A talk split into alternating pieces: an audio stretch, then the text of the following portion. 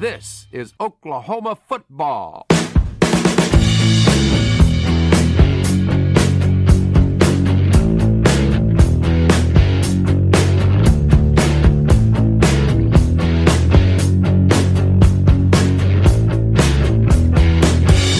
right, we're back. It is Monday, November 23rd, and welcome to another Game Week episode of the Mainline Podcast. I'm your host, Tyler Burton, ready to recap a big weekend of college football.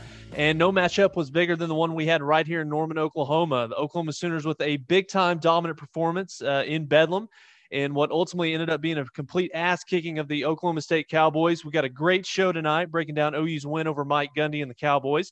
Uh, talk a little college football playoff. Now that we've got the first set of rankings set to come out tomorrow night. Uh, and we're going to look ahead to another primetime matchup for OU this weekend, making the trip up to Morgantown to take on West Virginia. So, unfortunately, we do not have Adam on the podcast tonight. The uh, undefeated streak for the Liberty Flames came to an end this past weekend. So, Adam's in mourning right now, traveling up to uh, see his family for Thanksgiving break. But uh, we got an awesome guest tonight. Many of you, especially in the Norman, Oklahoma City area, probably listen to this guy on the radio in the afternoons. If you don't already, you should. He's the host of the Rush on Sports Talk 1400 AM uh, from two to six, two to six in the afternoon. Let's welcome in Tyler McComas. Tyler, what's up, buddy? How are you? Two Tylers, one podcast. What could go wrong, right? Nothing whatsoever. So, but well, before we dive into Bedlam, I want to ask you about the show that you do in the afternoons because for my job, kind of as an outside sales guy, I spend most of my time in the afternoons in the truck. Um, so it gives me a really good chance to listen to a lot of different shows, hear people's takes when it comes to uh, OU football. And I don't think I'm alone when I say this, but you and Teddy uh, are pretty much at the top of the list when it comes to talking OU football, college football. Uh, but one of the best parts of the show to me is the constant banner back and forth between you, Toby, T. Rowe occasionally when he joins. So talk a little bit about the show and why it's got to be pretty dang cool to, to clock into work each day. Yeah, I mean, I, I, think our philosophy is this. I mean, we don't ignore that the Oklahoma City Thunder are up the street or anything else, but we want to be the authority when it comes to not only OU football, but I think college football in general, because the NBA is important in the state. But at the end of the day, this state is driven by college football, man. Um, the passion that there is with the two in-state schools is unmatched in, in Oklahoma. It is so. That's what we care about the most. That's what we're good at. We could talk about NBA all the time, but I don't think our show is be as good. So we just try to hit football as much as possible, make fun of each other as much as possible, and have fun with it that that way. And you know what? We'll take our chances. If we can, if we can be entertaining and talk about college football, I think that you might be okay in the state and have a decent show. So yeah, absolutely. How- the, the the passion amongst the fan base is unmatched. Like I said, the banter back and forth. It's it seems like there's never a dull moment uh, on, the show for you guys. So, well, I, I know you're pressed for time. Let's kind of just dive into it real quick. Bedlam happening this past Saturday night. OU wins 41-13 over Oklahoma State in a, a game that honestly, from from the get go, I, I was surprised going into it. I thought that it was going to be a close, competitive football game. I thought that OSU was going to be able to do some things that would give OU fits on both sides of the football, but you know. After kickoff, we look up, you know, six, seven minutes later, OU's up 21 nothing. And, and honestly, OSU just kind of got smacked in the mouth right off the bat. Yeah, it's. I think that there is still a talent gap, not a huge talent gap, but there's still a talent gap between OU and Oklahoma State. Some people would disagree with that, but I, I tend to think that OU still had the more talent coming into this game. What, what's not close though, where there is a massive gap, is on the two sidelines, man. I mean, you talk about the difference Lincoln Riley and Mike. D. Lincoln Riley is a guy that's still highly mo- motivated he's an offensive mastermind. And I think he showed that on Saturday. On Oklahoma State sideline, you have a guy that's, you know, I think he's satisfied. He's not into it as much as he was in the past. Mike Gundy, I think, was a hell of a good coach eight, nine years ago. He's not the same guy now as he was back then. So, did the more talented team win on Saturday? Yes. But the bigger story to me was just the coaching mismatch that took place you come into this game, just go, anybody can go rewatch the game and say, oh, cool. Lincoln had two weeks off, and he came up with some creative ways to get Mikey Henderson the ball, which all OU fans love.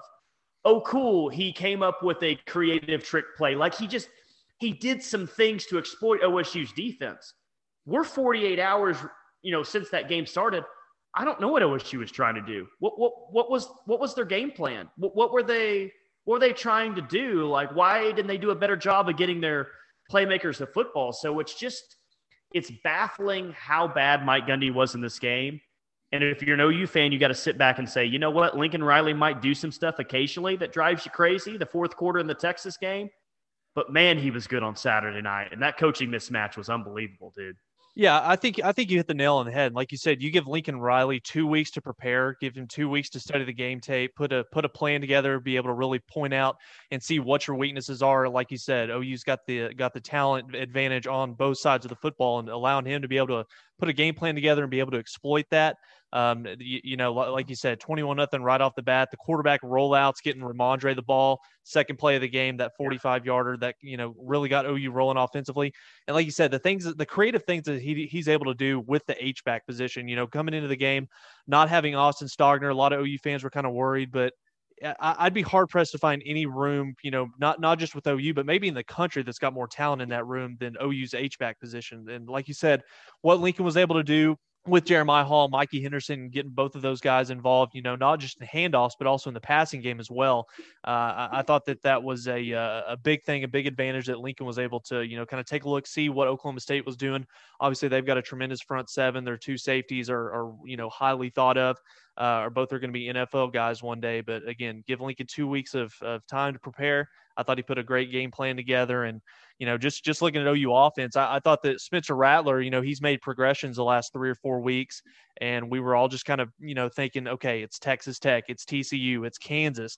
It was finally starting to build to where this Bedlam matchup, where you were finally going to see has Spencer Rattler turn the corner, and I thought he played outstanding. No, I, I, think he did too. And he had, you know, one ball, I think it was in the third or fourth quarter that he kind of forced into double coverage on a long third down.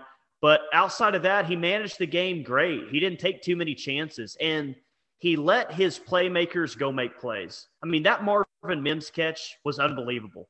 But give credit to Spencer Rattler for putting it in a spot where it's OU's ball or it's nobody's ball right there. He, he trusted his playmakers and allowed them to get in, in space and make plays. It, Spencer Rattler in a game like that, because I thought going into the game, I thought, look, there's all these keys to the game to me. It's which quarterback plays better. I think Spencer Sanders might have to outplay Spencer Rattler. Let's see a Spencer Rattler's game. And in terms of just how he managed that situation and managed that game, he didn't look like a first year starter or redshirt freshman. And oh, by the way, we've seen him in the run game a little bit. It's not to the level of Kyler Murray or Jalen Hurts, but the juke that he put on OSU safety on that first drive of the game to score a touchdown, oh my God. I mean, he he was he just looked like a dude that was in firm control of that football game. And he and he looked like a kid that was a three or four year starter. And I just don't remember we've had good quarterbacks in Norman before, sure. But a quarterback that's made this much growth in the span of a month, it's nuts, man. And like, I'm not going to limit it to OU. Like, let's talk about the Big 12. Like, what quarterback have we seen grow this much in a span of five weeks to where fans were questioning if he's going to be the quarterback in 2021 to now? I don't know if he's a top three quarterback in college football, but you can make one hell of an argument that he is right now. You can make one hell of an argument that outside Trevor Lawrence, outside Mac Jones and, and Justin Fields, like Spencer Rattler is is in that group because that's how well that he's he's playing right now. And again, you mentioned the absence of Austin Stogner. I thought that was going to be a big deal before the game. You take arguably the best receiver off any team going into a game like this. That's a big deal. But he faced the best defense that he's faced all year long, and they still put up 41 points. Should have been 44 if they make a field goal. That's excellent. That that kid was missing his security blanket, and they still they still were were, were great and really unstoppable that first half. Yeah, I mean, putting 41 points up on an Oklahoma State defense, who many people thought was, you know, not only the best in the Big 12, but they had, you know, kind of risen to that elite status nationally. Uh, I thought Spencer, he was calm, cool, collected, and mo- you know, bigger than anything, he was confident in everything that he was yeah. doing, and it makes it a lot easier when you've got the playmakers around him, you know, outside throwing throwing the ball to guys like Marvin Mims, who, you know, that that play's been running all over Sports Center for the last 48 hours, it seems like, and uh, Rhamondre Stevenson, man, having that guy back, just what he's been able to do for that running game, elevating that to a you know a whole nother level you know, we've seen a lot of good things from TJ Pledger, Seth McGowan, a young guy, but Rhamondre Stevenson, he's a he's a totally different animal. And like you said, allowing him to be able to be as a, a quality complement to what Spencer's able to do in the passing game. I mean, it, it just takes that OU offense to a whole other level. And um, like you said, going into the game, I knew that there were going to be two or three keys, two or three things that I was going to be looking for that ultimately was going to, you know, decide the matchup. You talk about the the battle between the two Spencers. There's no doubt which quarterback won that matchup. Uh, but also OU's front seven against that Oklahoma State offensive line was one that I thought that OU was going to be able to get pressure on them. But that those first three possessions of that first quarter, I mean, it, it looked like a it looked like a varsity football team going up against the second stringers on on JV. Ronnie Perkins, man, just a, I mean, just a, I mean, essentially, I mean that that's that was a grown ass man, you know, playing on the field. So talk a little bit about the progress that Alex Grinch, you know, th- this being year two of Speed D, we all know 2018 OU was ranked 114th uh, in total defense, and now they obviously don't have this the stats updated for this past weekend quite yet. But th- that's a top 10 defense that was out there on the field Saturday night. So talk about the progression and the growth that having Alex Grinch being a part of this program. Uh, OU's reaping the benefits of it tremendously. I'm sure statistically it'll back up, but in my opinion, 2018 was the worst defense that OU has ever had in school history. Mm-hmm. I realize they were bad in the 90s, but they weren't as bad defensively in the 90s as they were in 2018. So Alex Grinch wasn't taking over an OU defense that was just loaded with stars. He was taking over an OU defense that didn't have a lot of confidence, had a bunch of small corners, small safeties, really types of guys that don't really fit his scheme at all. And in a year and a half time, he's fielded a top 10 defense, which I agree with you on, by the way. It's unbelievable. 2017 and 2018, they didn't have any sort of identity. Like, what were they trying to do? Just hold the up, uh, other team to less than 40 points, and they're just so good on offense that they're going to win? They had no identity. They were changing fronts every single week. They weren't creating turnovers. Like, they had there was no calling card there. There was no plan there. They were just a unit without a way or a rhyme or a reason or how they were going to come up with stops. Now they do have an identity, right? Yeah. They're flying to the football. They're making tackles. They're causing havoc. They're creating turnovers. They're creating negative plays. They're doing everything that we've been waiting so long for an OU defense to do. And doing that in such a short time. And oh, by the way, still with guys that they didn't necessarily like when they got on campus. Yep. It's unbelievable. And are they still undersized in the secondary at some spots? Absolutely. Like, you're not going to see another player like Buki moving forward as long as Alex Grinch is here. You're not going to see guys that size moving forward. You're just not going to. They're not recruiting those dudes. But just good defensive line play fixes everything, and that's what they've gotten. They've gotten Ronnie Perkins to play at a high level. Uh, they've gotten Perrion Winfrey out of JUCO.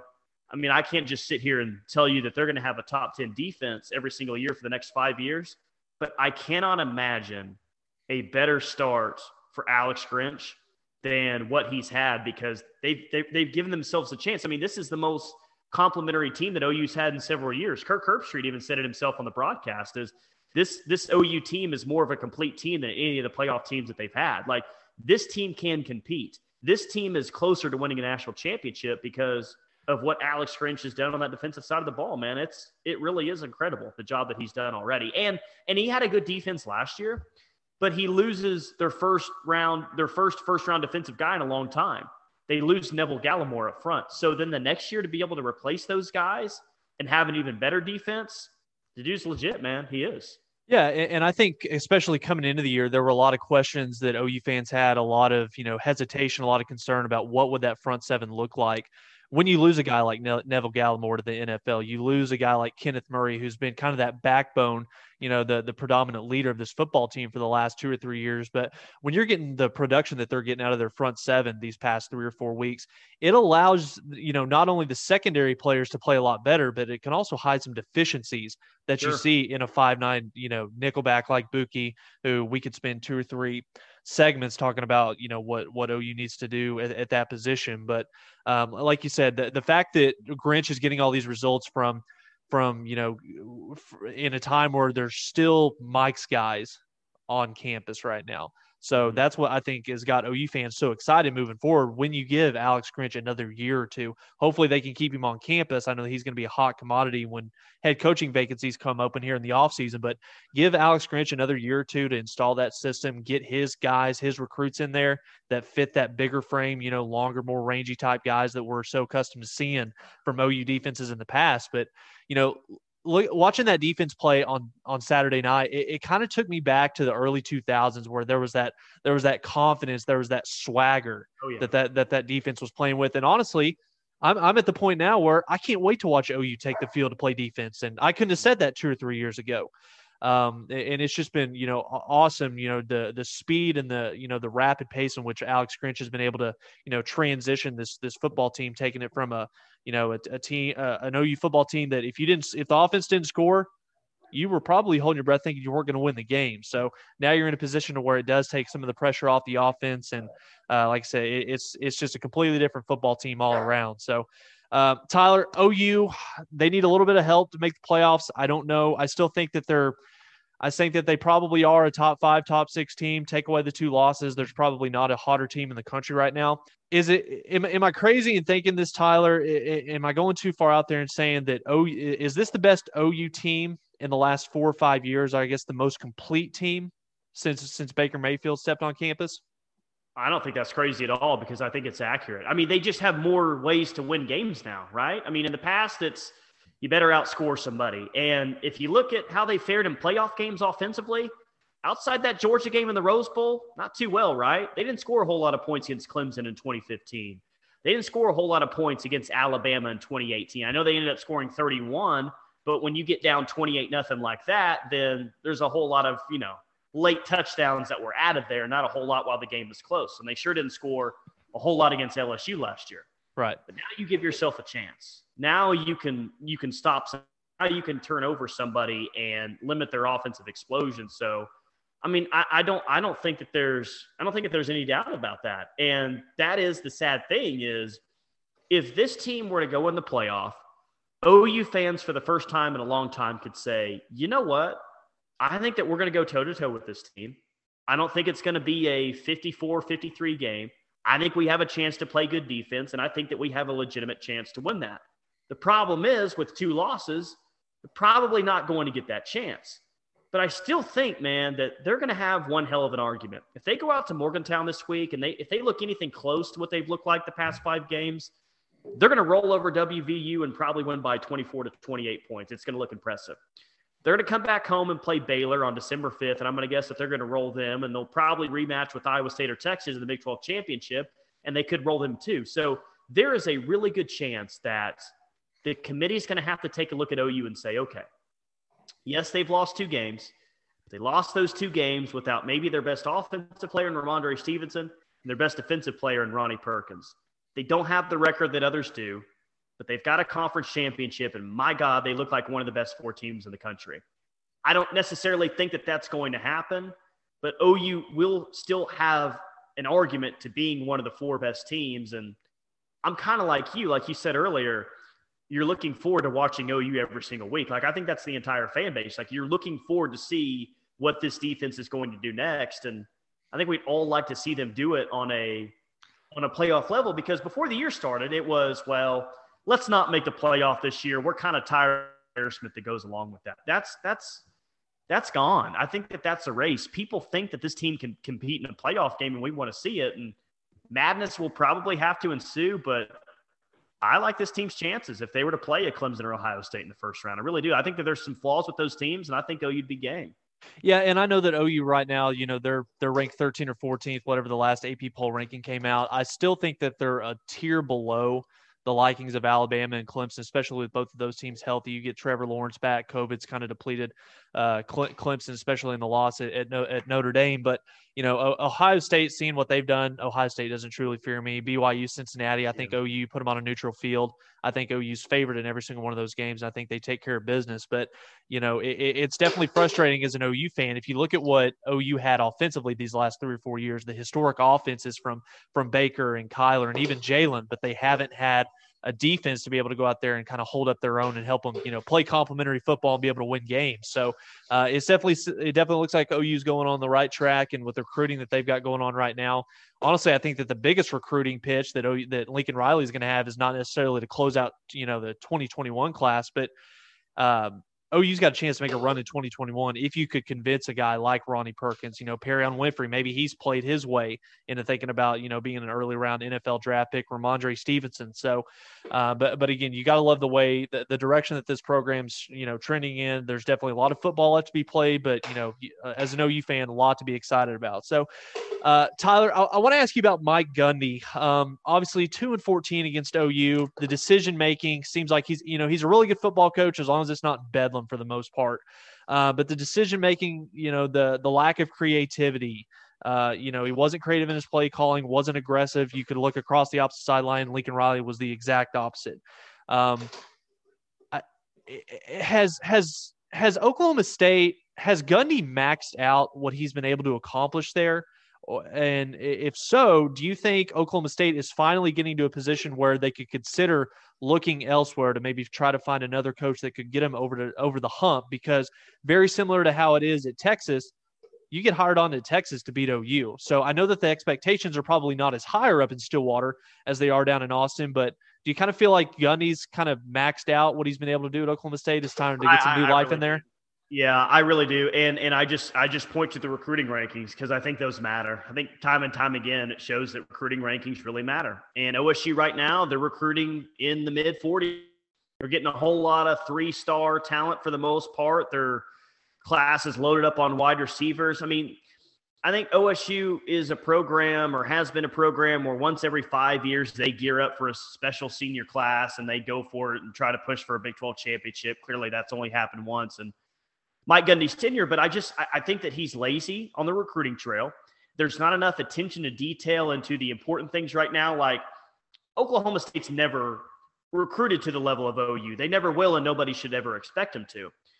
But Lincoln Riley has done some innovative things on the recruiting front to better their chances of landing big time prospects.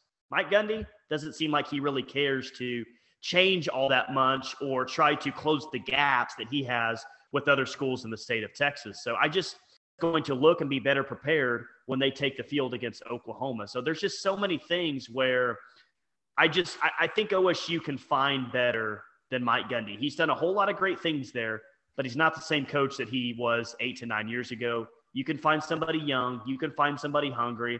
I mean, look at Les Miles. Les Miles approached the Bedlam, Bedlam rivalry in the early 2000s where, like, I'm not kissing the ring.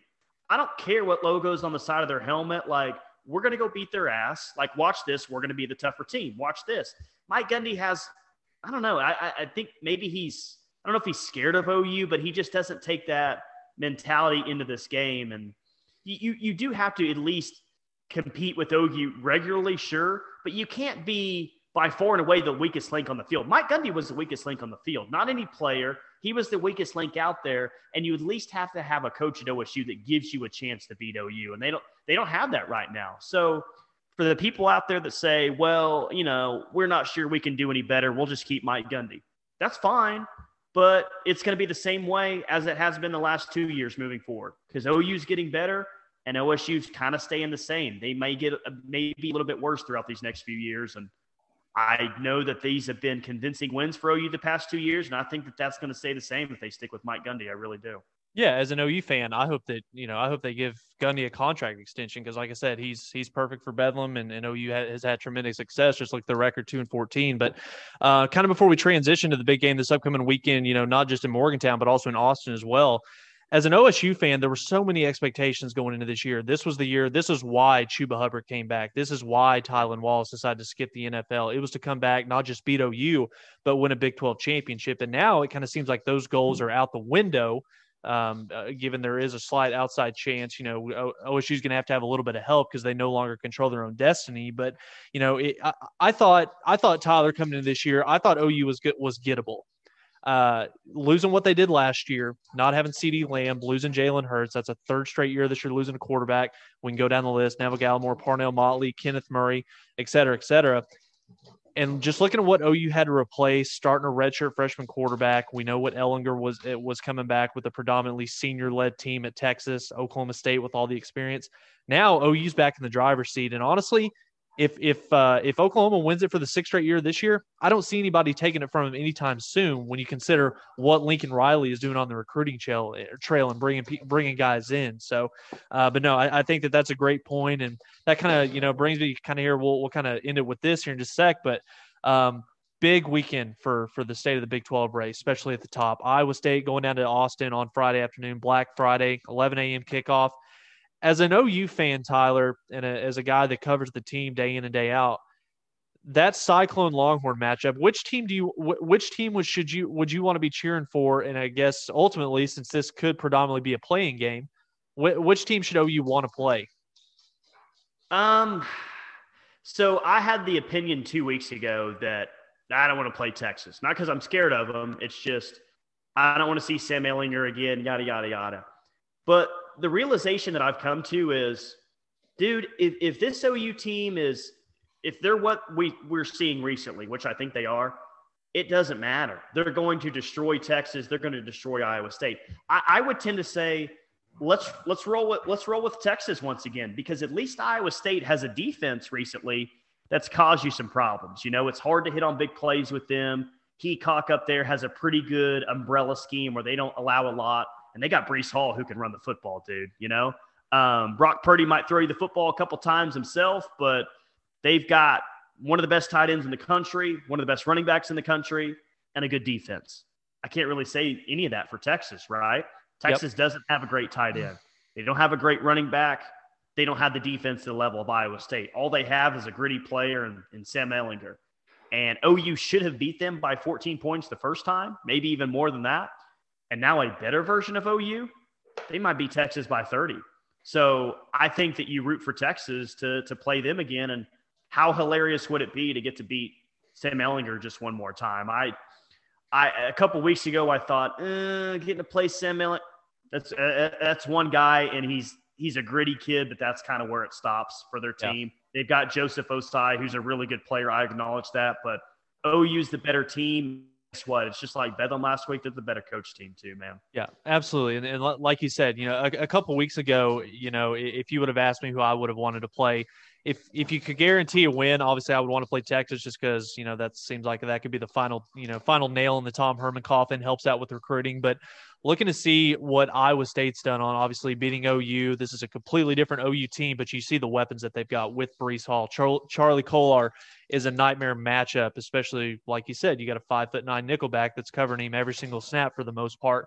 But yeah, I, I like, uh, I, I, think that OU Texas, I think that Texas would be a favorable matchup for OU. Um, like you said, Oh, OU's got the coaching advantage, but also at the same time, it kind of does make me a little nervous because I know what Sam Ehlinger can do and there's always going to be a chance that he can make a play, just like what we saw him do, bringing him back against Texas Tech or winning the game in overtime against Oklahoma State. But like I said, as well as OU's playing right now, I'll take your pick. I'll, I'll take either one. OU's not going to fear either one of them, so it'll be nice. Well, Tyler, I'll, I'll let you get out of here with this. Um, and obviously, like you said, college football playoff rankings come out tomorrow.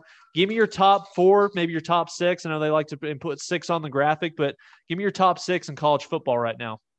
Alabama's got to be number one. Um, I mean, they're they're they're legit, man. I mean, just how they're beating teams, how they beat Kentucky last Saturday.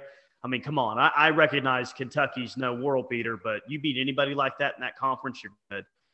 Notre Dame will be number two. I, I, don't believe that Notre Dame's the second best team in the country, but they do have that Clemson win right there, so you got to give them credit. Ohio State will be three. That's another team that I'm still unsure of. I think defensively they've got a lot of issues, and the way Justin Fields turns the ball over on Saturday was uh, was quite interesting against an Indiana defense that's pretty opportunistic. And then I guess you got to put Clemson at four for no other reason than they've got that built-in equity. You know, if if if Clemson was replaced with North Carolina, would they be four tomorrow? Would they be my fourth best team? No, probably not. But they've got Travis or Trevor Lawrence. They've got Travis Etienne. They've got a defense that is not as good as years past, but they are Clemson, and we know that they have a chance to win the national championship. I know a lot of people are high on Cincinnati. I like BYU, man. I think BYU's legit. I think they can run the ball. I think they got a really good quarterback. I think defensively they're good. So in terms of like that next three, I think BYU's excellence going to be there. They won't be there because of the two losses, but we've been talking about Oklahoma for the past 30 minutes, and I think that they, I think that they should be there. And then, of course, I think you got to put Florida there. Florida is lacking defensively, but they've still got elite offensive talent with Kyle Trask. And that's what's kind of interesting this year is the teams at the top, other than Bama, all of them are good offensively, but Clemson, Ohio State, Florida, there's a lot of teams that aren't as good defensively as they have been in the past. So I think that that's that's something that hopefully at some point Oklahoma can capitalize on either in the Cotton Bowl or the college football playoff. Yeah, I, I completely agree with you. And like I said, the, the fun thing, the interesting thing will be to see the the rankings that come out tomorrow night, it never works out like it's supposed to. As you move sure. throughout the end of November, championship weekend, and early December, there there's going to be a lot of chaos. Hopefully, that that makes it good for guys like us that love college football and love talking about it. So, uh, but again, I'll, let's get out of here, Tyler. Again, appreciate you for hopping on. You're welcome on here anytime. And um, like I said, guys, uh, definitely you know go give Tyler a follow on Twitter at Tyler underscore McComas. Give him a listen. Host of the Rush Sports Talk 1400 two to six in the afternoon with Teddy. Um, and like I said, man, appreciate you coming on. Yeah, hey, anytime. Seriously, enjoyed it. Awesome, dude. Well, again, enjoy the rest of your evening. It's going to be a fun rest of the season. And again, we appreciate you guys listening. We'll be back a little bit later this week, kind of breaking down West Virginia right here on another episode of the Mainline Podcast.